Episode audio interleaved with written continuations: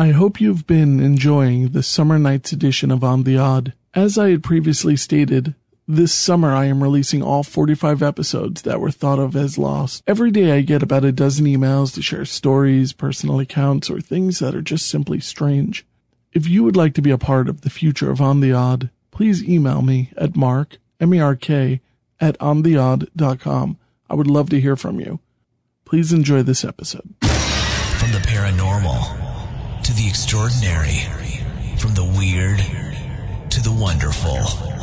This is On the Odd. Today I have a very special guest. His name is Mark Egerton. He's an author from the UK who became interested in the paranormal in his teens, which led him down a path of exploring history and diving deeper with the help of his uncle, who is a member of the world famous The Ghost Club, which is a paranormal investigation and research organization founded in London in 1862.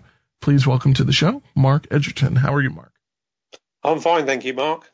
Um, you you definitely have a very fascinating um, collection of stories. I, I, think the way that you touch upon a lot of what you do has uh, you're a very focused person. Um, I heard a number of interviews you've uh, you've done, and um, yeah, I really I, I, really appreciate you taking the time to come onto on the odd and speak with me about all of this. Yeah, no problem. I'm happy to answer any questions yeah. that you or your listeners might want to hear. I do want to just mention uh, your book, which is The Haunted History of Huntingdonshire. Yeah. And uh, that's available on Amazon. And I'm going to put a link to it, of course, in the show notes and on my website. Um, yeah. It's a great looking book. Um, you have um, a ghostly figure in front of. Um, and what is what is the structure that is on the cover of the book? The structure that's on the cover is actually a place Brook House, and I think it's uh, featured on uh, the TV show Paranormal Lockdown. I think it's being shown in the, the states around now. It was filmed uh, here in. I was asked to get involved with it. Uh, if you know the structure of that show, um, Katrina Weidman, hmm. Groff go into uh, a building. Yeah, I, have seen it before. Lady. Yeah. Yeah, uh, so basically, um, the the house you see on the front is is, is Hinchingbrooke House. It's the the rear of the property, mm-hmm. and uh, the the white lady is seen there on numerous occasions, but no certain who she is. So uh, I actually went to school in that building. So oh, did you? Um, I know the building. Yeah, the school there. It's a school now, and has been a school since 1970. Wow. Um, was uh, I did my last year of my education there in Wow. So it was um, a grade school. Yeah, it's um, well in the UK it's what we call a comprehensive school. Um, so it's basically the sort of school that you would go to from the age of 12. Um, the actual house itself uh, is you you only taught in the house when you're in your final year. I was uh, about 17 years old uh, mm. when I spent my last year in that house. Uh, but it's got a long haunted history. There's the property is a thousand years old, so uh, it gives you an idea of the history that it's got there. Yeah, that's really not something that we have here very often in the states. Um, I mean, our structures are just a few centuries old usually, um, at the most. Especially here, I, I, live on Long Island, so you do we do have structures that go back to the um, maybe 400 years at most. Yeah. But a yeah. thousand years, I mean, that's very impressive. Um, yeah, and it must it, hold a certain energy. Yeah, it started life as a church, and uh, around about 1170, um, a, a, a, prioress asked if she could build a priory there. It was just a wooden church and it was falling to bits. And so they built a priory in the late 12th century. Wow. And it remained as a priory until King Henry VIII over here dissolved the monasteries, um, which basically he, he wanted a divorce from Catherine of Aragon and the Pope in Italy wouldn't allow him to have one. And so uh, he decided to condemn the church and start his own church, which is the Church of England. So all these monastical buildings, you know, priories, churches, cathedrals, and that, all basically became prime pieces of real estate. And um, it was bought up by a, a, family called the Cromwell family, um, which is famous for Oliver Cromwell. It wasn't actually Oliver never lived there, but Oliver Cromwell, who was involved in the English Civil War. Wow. Uh, so the place has got a lot of history attached to it. That sounds like a fascinating place. Um, I can see why you chose it for the cover. Um, now, in having to do with paranormal um, events and um, just having an interest in this, is this something that goes back to your childhood? Yes, yes. Um, I had a paranormal experience myself uh, in 1976 when I was 15. And to cut a long story short, I basically saw what I believed to be a ghost. And uh, it wasn't sort of thunder and lightning or the normal conditions you associate with ghosts. It was a summer afternoon in a 16th century farmhouse. Uh, and I saw what I believed to be a monk. Wow. And uh, I went home and told my parents what had happened. It, it was only sort of for a few seconds. And uh, when I told my parents, they said, "Don't be so stupid." Um, but luckily, my mother had a sister, and she was married to a guy called Trevor Kenward, and Trevor was a member of uh, the world famous Ghost Club, um, which actually was formed around 1855, um, and it was formed at Cambridge um, Trinity College in Cambridge. Um, I'm about 18 miles from the city of Cambridge. So and um, Trevor Kenwood Kenward was uh, your uncle. Yes, yes, he married my mother's sister. So you, um, what kind of conversations would you have with him? Because you, this is somebody you really could approach with your, with what you experienced, and he's going to listen to you, and he's going to look for any type of inconsistencies. He's yes. he's probably the best guy because he's going yeah. to be able to tell right away whether yeah. you're making this up or yeah. this is or you have a legitimate look in your eye. Absolutely, and uh, he was used to uh, interviewing people that had claimed to see ghosts, and my sort of um, my mother spoke on the phone to her sister and said, "Oh, Mark thought he saw a ghost," and she was sort of said, "Oh, I'll tell Trevor." And uh, they lived quite some distance from me at the time, hmm. uh, but she used to visit uh, the family here where I live, and obviously he used to come with her. And so he sat down, and uh, it just so happened about two weeks after the incident, he actually was was here, and he sat me in a room and interviewed me. And I mean, I knew what I'd seen. I knew that I wasn't mentally ill or drunk or anything like that, sure. and he believed me. Um, so I I became fascinated really from then on, and um, I wasn't allowed to join the Ghost Club. It was a very select organisation. Uh, you couldn't you couldn't join it. You had to be invited. That's interesting. Um, yeah, and most of the people were from Cambridge University, so they were all very well educated men. If you go back to the roots of the Ghost Club, um, as I said, it goes back to 1855, and it was founded in 1862. It was actually founded in Cambridge uh, at Trinity College, which is sort of world famous college. And sort of former members of the Ghost Club include people like Charles Dickens, uh, Sir Arthur Conan Doyle, who wrote uh, Sherlock Holmes and the Hound of the Baskervilles and and all that. So these were these were pretty pretty learned men, and they all had one thing in common to me: they'd had an experience like I had that defied you know, logical scientific explanation. No, I, their title simplifies, I think, what they were doing. Um, I mean, they basically, and maybe they wanted that. Maybe they wanted to just kind of put a very general name to the name of the club, Ghost Club. Yeah. Yeah. But um, I mean, we're talking about a research organization of some very not only powerful people, but very intelligent, well-educated people. Yeah, absolutely. Um, and I think that this subject is something which you never really fully understand it and, and for sure until you've had an experience as I had, and they'd obviously had similar experiences. They were, you know, things when you've actually seen it. You know, they say seeing is believing, but when you've had something happen, you know, right before you and you've experienced it, then you have a slightly different take to somebody, you know, even if your very best friend who you trust with your life tells you he's seen a ghost, there's always a little bit of doubt. But when you actually experience something yourself like that, um, you know, to me it was like, well, what the hell was that? I want right. to understand that, you know, and uh, you feel the you know, need to understand it, right? Because you, you're kind of questioning.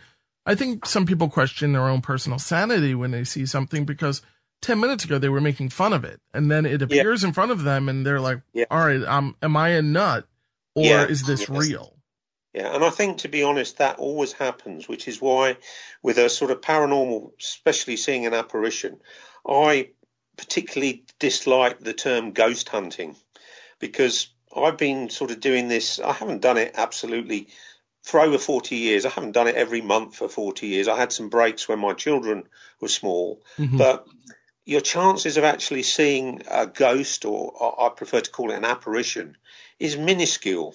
So when you go ghost hunting, if you do experience paranormal activity, it's more likely to be of the poltergeist variety where there's noises or, or things move rather than actually see the apparition of somebody that resembles a human being or, or looks like a human being. Mm-hmm. So for that reason, I, prefer to, um, to, to not use the term ghost or ghost hunting um, because there's a lot of debate over what a ghost actually is. Um, and obviously, over the, the 40 years that I've been involved with it, um, my sort of take is I'm always open. I, there's no experts in this field. Um, I've got a lot of experience, but I wouldn't regard myself as an expert. I think a uh, lot of people would would um, debate you on that because they, they feel as though they are experts, and I agree with you. There's this is a completely open open ended um, conversation. You know, you cannot have a um a, you cannot go into parapsychology and expect to find the answer at the end. No, no. Uh, and, you know, scientists really struggle with it because they're used to testing something in sort of um, uh, scientific conditions. And this isn't something you can just flick your fingers, your fingers, click your fingers and say, hey, you know, Mr. Ghost, please come up here so we can study you. And there's the, the thought of, you know, it's generally accepted that the ghost is the, the spirit or the soul or the life energy of a deceased person. Now, there are many other explanations for ghosts as well, and which is another reason why uh, I've just spoken to you and told you that you know I've had 40 plus years of doing this. I've only ever seen that one apparition in 1976. Mm. I've never seen another. I've experienced lots of paranormal activity, which I would describe more as poltergeist activity as opposed to seeing ghosts. Now it seems to me that you're you're one of these people, thankfully, who's a self debunker. So if you were to see something, or if you see something uh, evidence brought to you, yeah, you know, you know, you're level headed. So it's like you're you're you're probably going to look for every solution outside of the realm of what it could I was, be.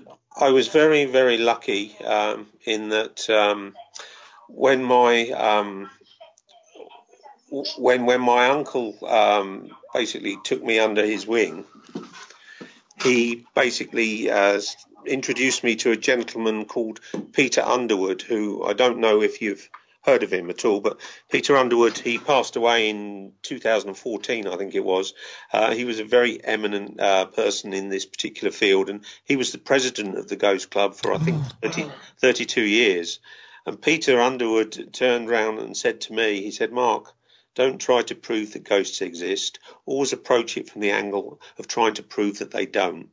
So if I experience phenomena, what I'm trying to do is come up with a logical scientific explanation. And 90% of the time, you can do that. Wow. Well, you know, I didn't know much about the Ghost Club, to be honest with you. I don't know if it's because it's overseas um, or it's just a really kind of, it's such an ex- exclusive group that they haven't even really release so much information about themselves. Yeah. But one of the things that I came across, which I found fascinating, is that the club basically debunked um, the Davenport brothers, which was one of these big hoaxes, um, a spirit cabinet, and um, I, I have a lot of respect for people and organizations that call out the fakery. Um, Houdini, yeah. uh, um, you know Harry Houdini or Ehrich Weiss, yeah. however you want to call him he was um you know calling people out. He you know he had a cash prize at the end of the uh, you know at the day. You know if you could bring to him any evidence of the afterlife, yeah, um, being able to just trigger it. Now yeah. a lot of people I think they look at these things and they go, well, there's your proof. Nobody came yeah. forward, but I don't think it works like that personally. I think that these things are unpredictable. I don't think we can, just like, you know, a strike of lightning can't be predicted. I don't believe that we can predict um, paranormal existence or paranormal phenomena. I think actually I would I would just question that slightly. Really? One of the things that I've found from my experience when I get, often get contacted by people and they say to me, "Oh, I think I've got a ghost in our house or something's happening." Normally, they're not seeing anything; they're having things happening, which I said to you before were of the poltergeist variety. And what the first thing I say to them is, I say, keep a ghost diary. Every time something unusual happens, record the time, the date, the room it happened in, and a brief description. And if you do that after 6, 12, 18 months, you can sometimes see a picture emerging and you can actually predict when activity is most likely to occur. Because a lot of these hauntings, and you can call them residual, um, which is a term that often gets um, um, confusion confusion attached to it. You can get something called an anniversary haunting, where you know the phenomena only happens on this certain day of the year. Right. And sometimes when you keep um, a ghost diary, uh, if you've got something going on strange in your house, it takes a, a, good six months before you start to see things emerging. But I've often done that and actually been able to predict when you know something's going to happen purely by when it's happened in the past and by keeping a record. I find that when I interview people who say that they've witnessed phenomena or seen phenomena, they know exactly what happened and can give you the, the sort of highest uh, levels of detail. But when you actually turn around to them and say, well, what time did it happen and what was the date? Oh, I'm not sure. I didn't. I didn't make a note of that. I think it was, you know, two months ago, Thursday or whatever. Right, right. And that can be so important. So, um, you know, ghost diaries are, are a very simple idea. You- and again, that, that was something that Peter Underwood taught me. I've kept a um a journal or diary, however old I am, I changed what I call them. But um ever since I was eight, right? And I'm 45 Yeah. now. I have Yeah, I have a lot of journals, right? Yeah. So um and I almost look at them and I'm like, oh, what am I doing with these? You know. yeah, But um, you know, there was a period of time where I was having some type of I refer to it as light paranormal phenomena um, Yeah. in a house that we had purchased where um and later we learned that um this really terrible death had happened before we lived there. And yeah, in my regular before I discovered came across that this death happened, I you know I would always have type of weird stuff. I go back and uh, for three years we were there, and it's just you know it's a lot of craziness that happened. Nothing like you know Amityville horror or anything like that. yeah, yeah, But it is it was certainly something that when I reflect back and I look at my own words when I was not aware, yeah, it's it's kind of wacky. You know, stuff like Yeah. falling and like breaking when I'm out of the room, or yeah, I thought I locked that, or um, the doorbell just kind of rings, or the doorbell does, just doesn't work anymore. There, there was like a lot of just weird stuff that I think that a lot of people maybe tack off, tack up to, you know, oh, no big deal, no big, it's a coincidence, you know. And Yeah. I like what you're saying though. I, I think people should because we're terrible. We have terrible memories as as people. Um, we think we have great memories, but we're really we forget details almost immediately, very often. Not everyone, but yeah. As I said, generally speaking, if you meet somebody and they've had something happen like that, Mhm. and they can tell you exactly what happened in really great detail, but you can say to them, "Well, when was this, and what was the date, and what time did it happen?" And um, you know, they're they're they're not so sure, or they're, "Oh, I think it was about nine-ish at night," you know, and Right. stuff like that. And so, if you keep a diary, you've got those things to hand, and you can start to see this picture over the months building up. And very often, you can find um, that you can see patterns emerging, and, and it's therefore, free. It's free to do. Yeah. yeah, and you can you can actually say, well, you know, looking at this, uh, every time um, it seems to be nearly always on a Thursday evening. So if you're going to have a paranormal investigator come in to look at it, obviously a Thursday evening is going to be, uh, you know, a time when you know the likelihood is greater. Yeah. Because because uh, paranormal investigating is a little bit like fishing. You can go and sit by the river and you can fish one day, and you can catch nothing, and you can go back the next day, same time, same place. You can catch all sorts of things, and I found the paranormal very much like that, and so I often liken it to fishing. Well, it, it's a definitely an interesting um, way to put it. Um, it's um, so you are currently not a, member of the Ghost Club. Is that correct? No, no. The um, to be quite honest, the the Ghost Club um, has changed dramatically. Um, as I said, it was quite this very private, um, you know, university educated people. You had to be university educated, or, or, or you were invited uh, to join the Ghost Club. You couldn't just join. Right, right. The Ghost Club now is based in London. If you go online and, and uh, you'll find a website for it, and anybody can join the Ghost Club. I think it's about thirty-five pounds English pounds a year, and uh, you can go and listen to their meetings and stuff. Um, but I know that Peter Underwood, uh, he was the uh, president for thirty odd years, and he sort of moved himself away because he didn't like this sort of commercial aspect. The Ghost Sure. Club is, is the oldest psychical research organisation in the world. Uh, as I said, it its its roots started in 1855, and it it formally founded in 1862 in Cambridge. Uh, but it's now based in London, and um, it's a very different uh, organisation um, to what existed, you know, originally. And a lot of people just join it, you know, because it's the oldest psychical research organisation in the world. Um, and that, you know, there were some people that weren't really that interested in the paranormal. They just liked the fact that they were members of this club and they'd sit in gentlemen's clubs in, in London and listen to lectures and stuff like that and drink brandy and smoke cigars, I think. You know, it is important though to support these, you know, um, these things because you know they are part of history. Um, if, Yes. if it's something that we appreciate and we want, you know, their archives to stay around, you know, I would imagine that it would be a worthwhile thing to join. Um, but speaking of that and the way things are changing, what do you think about? Because you did mention the ghost hunting aspect of things, and I also agree. I think calling it hunting is is wacky, and um, whenever I watch those shows, which I haven't watched in a very long time, like Ghost Hunters, um, I, I liken to what they're doing to when a kid goes to an aquarium and taps on the glass. Yeah. yeah. Um, the last thing you want is a big shark breaking through. You know, Yeah. it's you really. I, I personally feel as though these people are trying to get a reaction, when they very well might get a reaction that they really don't want. Yeah, I mean, to be honest, um, you'll see on these paranormal shows, they make a lot of these lone vigils where they sit in a supposedly haunted house by themselves with a, with a, a camera for, for a companion and mm-hmm. nobody else. I mean, Peter Underwood taught me, he said, you never ever do a lone vigil. He said, because you don't know what you're dealing with. If you get into any sort of problems, you've got nobody there to help you. And he said, most importantly, if anything does happen, there's no one else there to witness it other than you.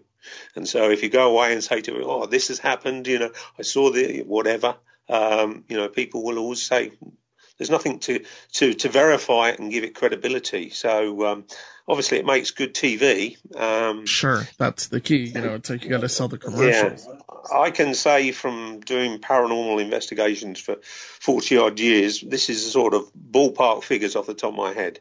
50% of the time, nothing happens at all. 40% of the time, you probably get possible poltergeist type activity, knocks and bangs, but they're not conclusive. It's the 10% really that, uh, you know, the, the things that you, you, you really want to happen. Um, so, you know, if you're going somewhere and you're only going to get something of interest 10% of the time, that doesn't make good tele- television. So I think, you know, there's a little bit of artistic license with these uh, TV shows. Um, there's normally a, a disclaimer at the end of the credits which says um, for entertainment purposes only. Right, right. And, uh, you know, that's, that's, you know, the, their way of saying it might not all be true, what you see here. Certainly, when I've watched some of them on TV, I've thought, God, I've been doing this 40 years. I've never had anything like that happen. And they get it every week, you know. yeah, exactly. Um, you know, with clockwork. Um, what about the use of modern paranormal tools or um, things such as, you know, audio recorders or EMF meters or you know, FLIR machines and. Um, Well, this is this is only my opinion, uh, but I'm not particularly pressed with them. We here in the UK now, um, for instance, something like an EMF meter was a standard piece of kit 20 years ago and quite useful piece of kit. But now we're living in a world where everybody's got Wi-Fi, everybody carries a cell phone. Um, we have we call it here in the the UK 3G and 4G. I don't know if you're familiar with those. yeah, and five G's on right around the Yeah. corner. Yeah, absolutely. So, you know, um, you're, all of these devices have got one thing in common. They all have electronic receivers. And so, you know, when you've got uh, signals coming around from mobile phones, emergency services on, you know, fire engines, police cars, and stuff like that, unless you're getting um, what I call intelligent uh, feedback, in other words, you're communicating something through a device. Uh, you know, how do you know it's just not a rogue radio signal or a cell phone signal or, or anything really? So I sort of as a matter of rule now, I mean, I've communicated with something last year, I believe, using an EMF meter.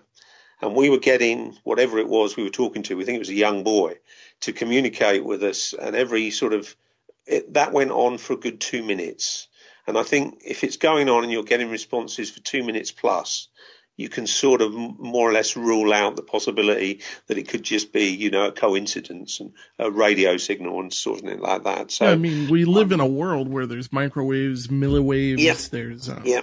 all types of, you know, regular radio waves, TV, and all yeah. types of amazing technological advances floating. Yeah, so so I'm I'm very skeptical. I think that they have a place. Mm-hmm. But I think you have to be aware that you know we're they've all got uh, electronic receivers in, and there's electronic signals flying around more or less everywhere now.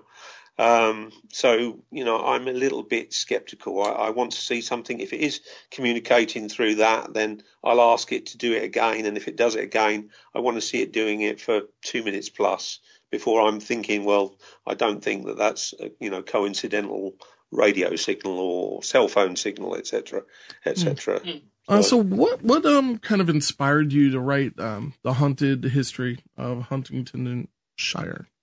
Or well, I'm sorry, Sheer. Yeah, Huntingdon. you said it right. It's Huntingdonshire. Yeah. uh, when I um when I first sort of had this experience back in 1976, um, I wasn't allowed to do any paranormal investigating because I wasn't 18. Uh, but they would let me do some research for them.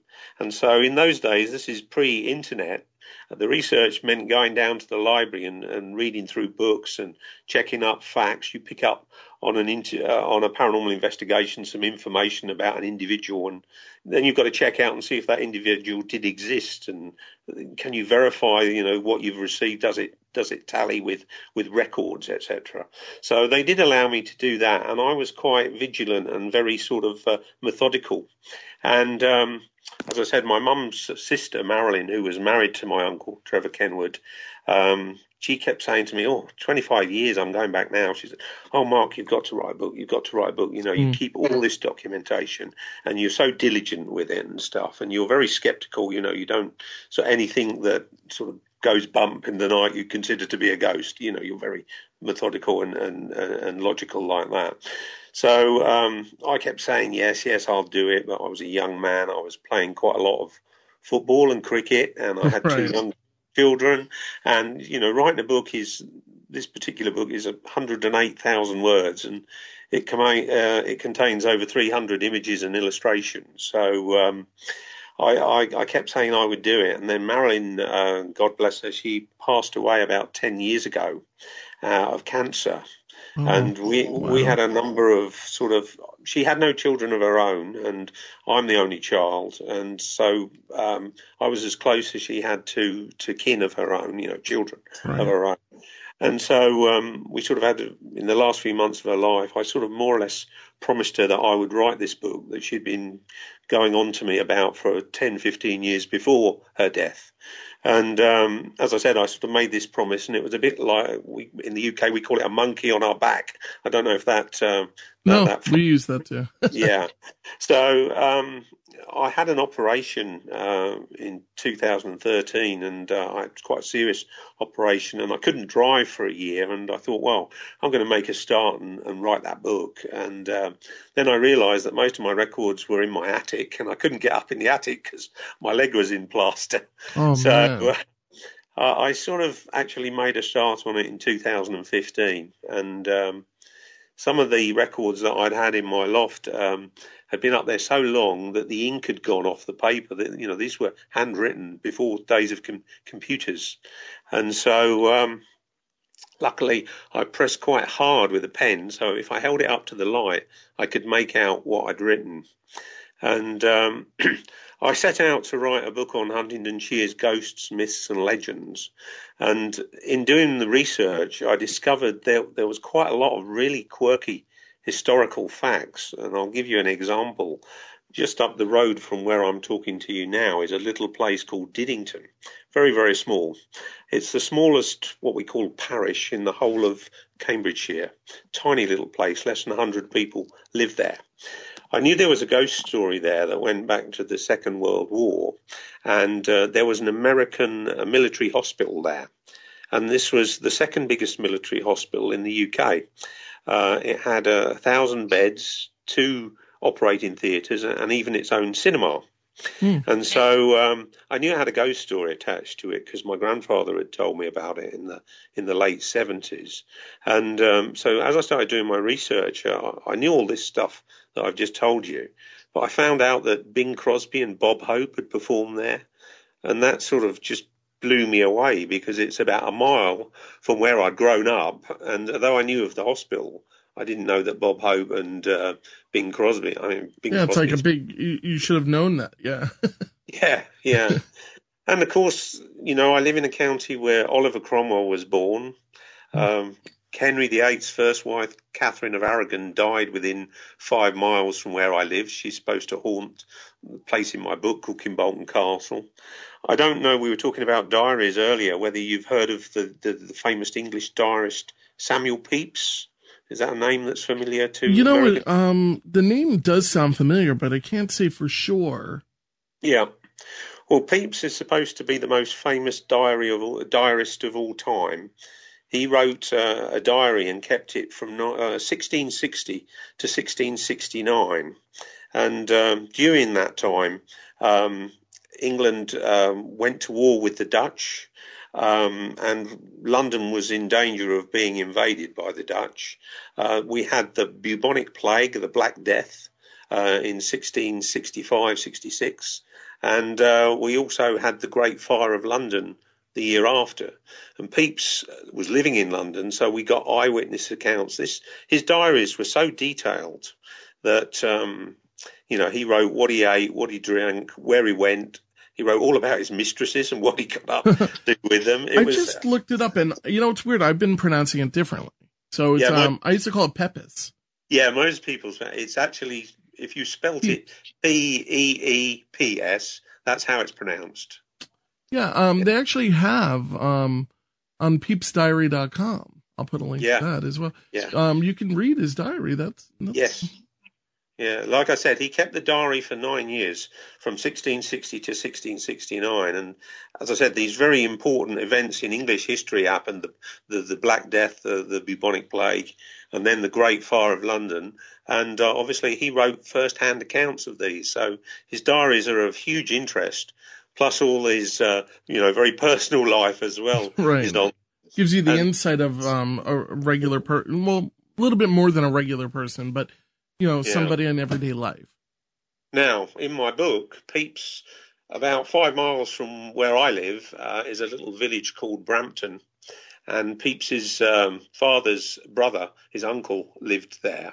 And Pepys spent a great time, a great deal of his time there. And at the very start of this interview, we were talking about Hinchingbrooke House. Mm-hmm. Um, the family who lived there were called the Montagu family, and they were called the Earls of Sandwich and that's where the sandwich that we eat oh. got its name from. Um, John Montagu, the fourth Earl of Sandwich, was a, a, gambler, and he wouldn't leave the gambling table for 24 hours.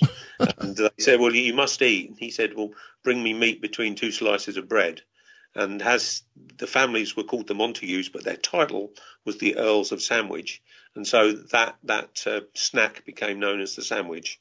You know, you seem to have such a um, an appreciation for accurate history that um, I can't help but um, wonder if that was also an inspiration for this book.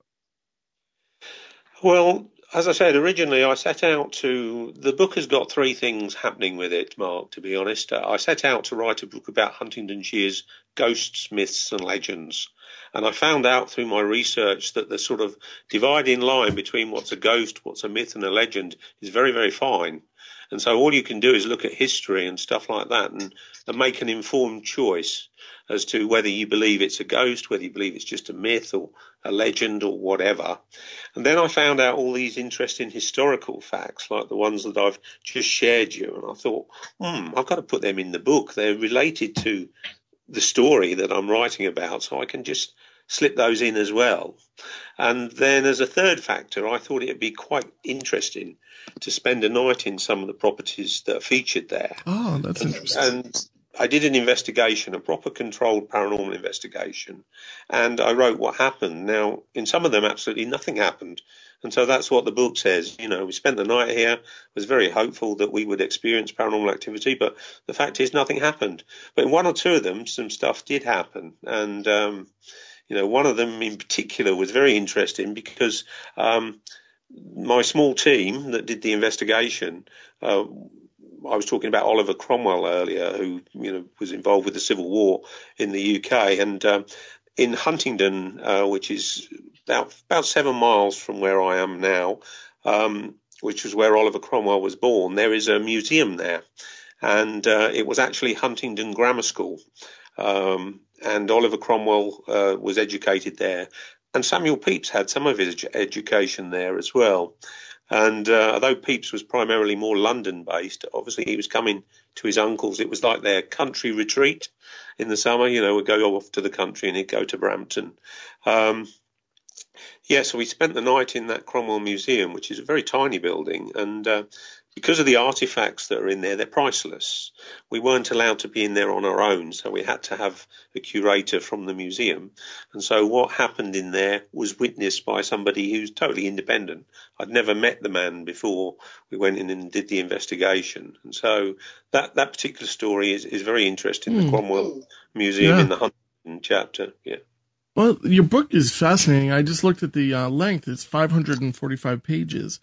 Um, now, after you, you know, publish this book, um, do you have anything else in front of you? Any other projects that maybe you um, now have a desire to continue writing about?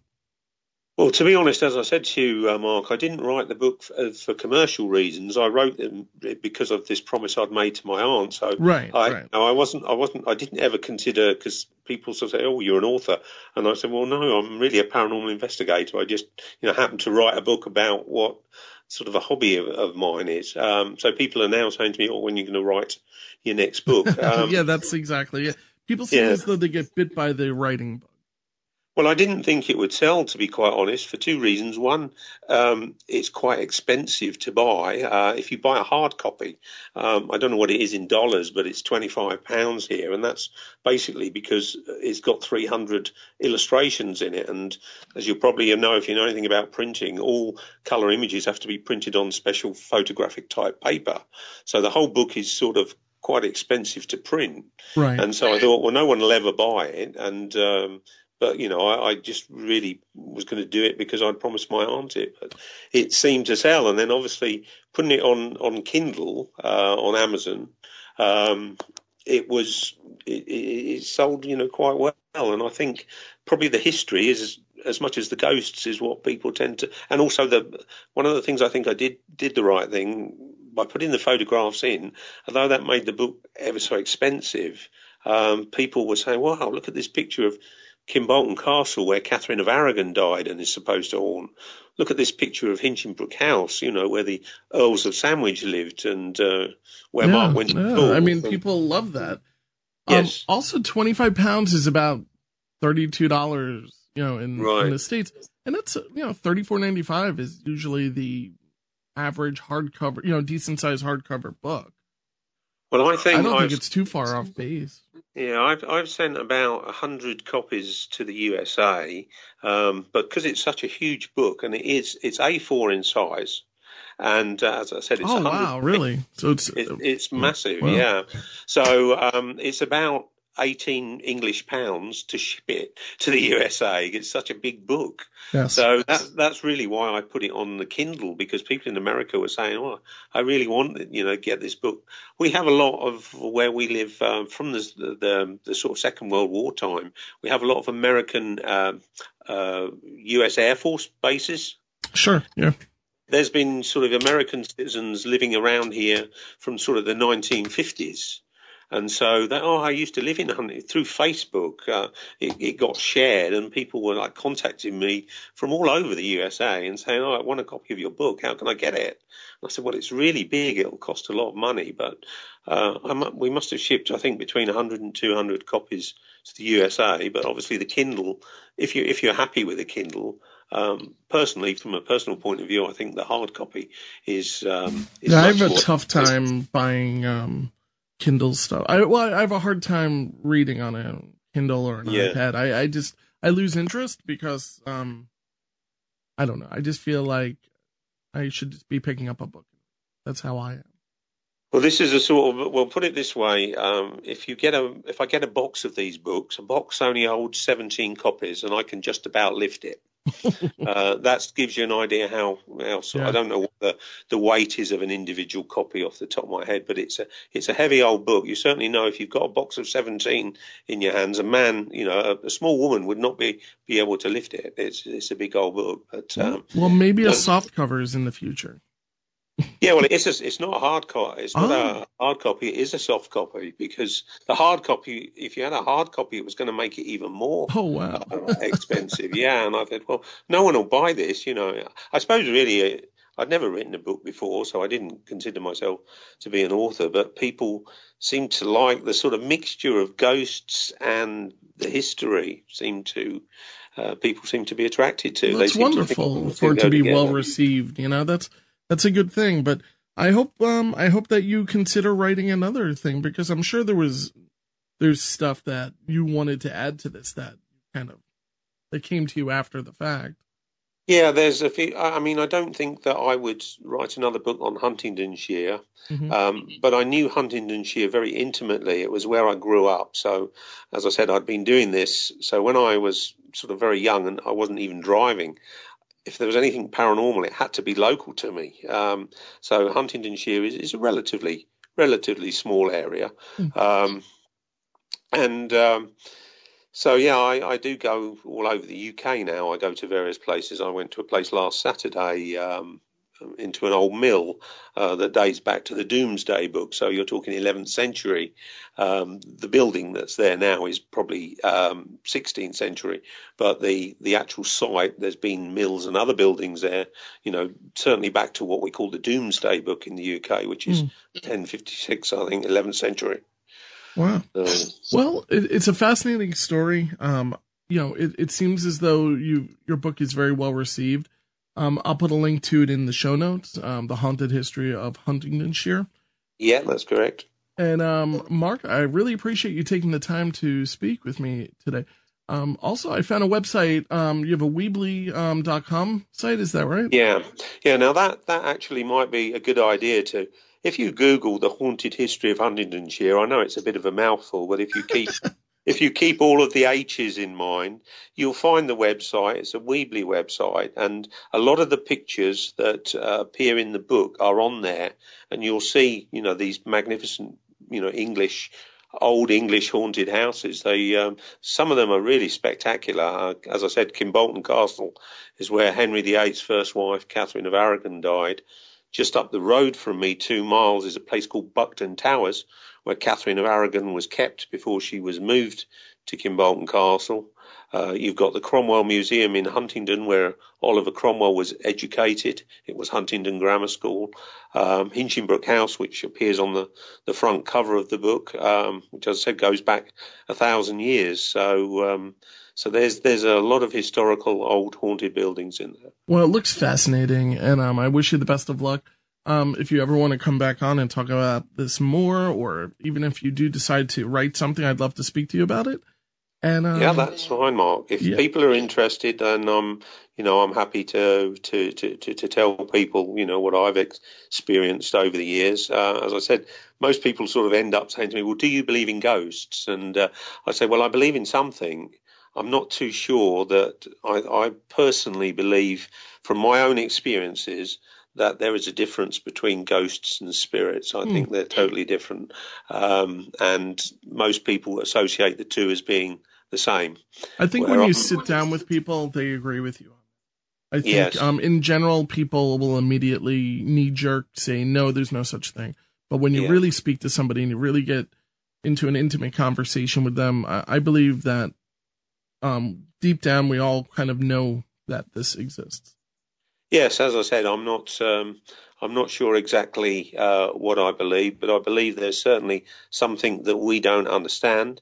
It's something that uh, you know people witness very regularly, and very, very credible people here in the UK. Prince Charles, um, you know, is, is on record in the newspapers. Him and his valet um, had a paranormal experience at Sandringham House, which wow. is been in the news lately. So, you know, people like that, they why would they make that up and, and open themselves to ridicule? Yeah, you know, and, that, and that's exactly what would happen. It would, you know, the yeah. tabloids would grab that and they run with it. Yeah, and they, and they goof on them. Um, yeah, absolutely. Yeah. So most, a lot, very many people don't actually, if they do experience something, won't say anything for fear that someone is going to ridicule them and, and, you know, make fun of them and stuff like that. And also, uh, Mark, there are a lot of people about that do make stuff up because I don't know what their, their reasoning is. They want to attract attention or, or whatever reason, but you can normally tell if you're experienced when you interview somebody, um, you know, whether they're telling you the truth or not. I've um, spoken to people and I, who I just personally just don't believe. Yeah. And I will just slip in there saying, yeah. well, I don't know. It, it's kind of an unbelievable story that you're telling, and I could tell the person gets a little nasty. Yeah, um, yeah. And I haven't released some interviews with people just because of that very reason. It's yes. just when somebody, you know, can't take my criticism, and I'm not really even really, yeah. I'm not, I'm not attacking anybody, and yeah. I'm not calling anybody a liar. But yeah. when somebody's telling me these sensational stories and it's like, you got to be, you know, you have to accept the fact that people are going to question you at least a little. As a paranormal investigator, when somebody tells you that they've got an issue going on at their house and would you come around and have a look, the first thing I do is interview them. Mm. And then while I'm interviewing them, I'm sort of analysing them as a person and thinking, have you got any financial reasons for wanting this to be going on in your house.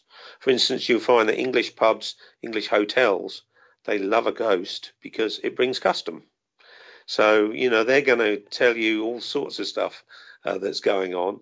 Or, or you get to a person and, you know, are you, I can see you're really enjoying telling me this as if, you know, you're getting gratification from that you're telling me something that I don't know and it's something that's absolutely bizarre. And, you know, I'm wondering, do I really believe you, you know? And you can normally catch them out by asking various questions. As I said to you, you know, in 40 years of doing this, I've seen one full bodied apparition. I've been on investigations where other people that are credible and I believe have seen apparitions, but I personally have only seen the one.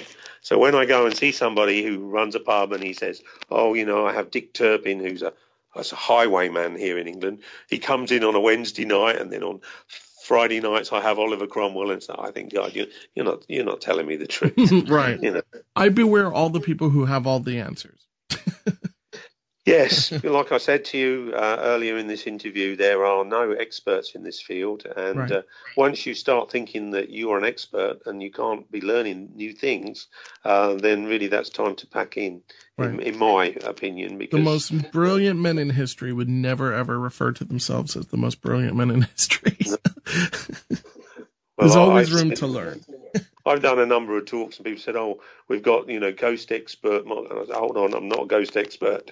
Uh, there's no experts. Um, you know, we're learning. Um, I can't tell you everything. An expert knows everything, you know, or near enough everything about the subject. And although I've been doing it a long time and I consider myself to be very experienced, I'm not an expert." well, I really enjoyed speaking with you about your experiences and your book. Um, Mark, if you ever want to come back on, the door's wide open. Absolutely, Mark. If uh, if you want me to, to talk again, um, I, will be quite happy to.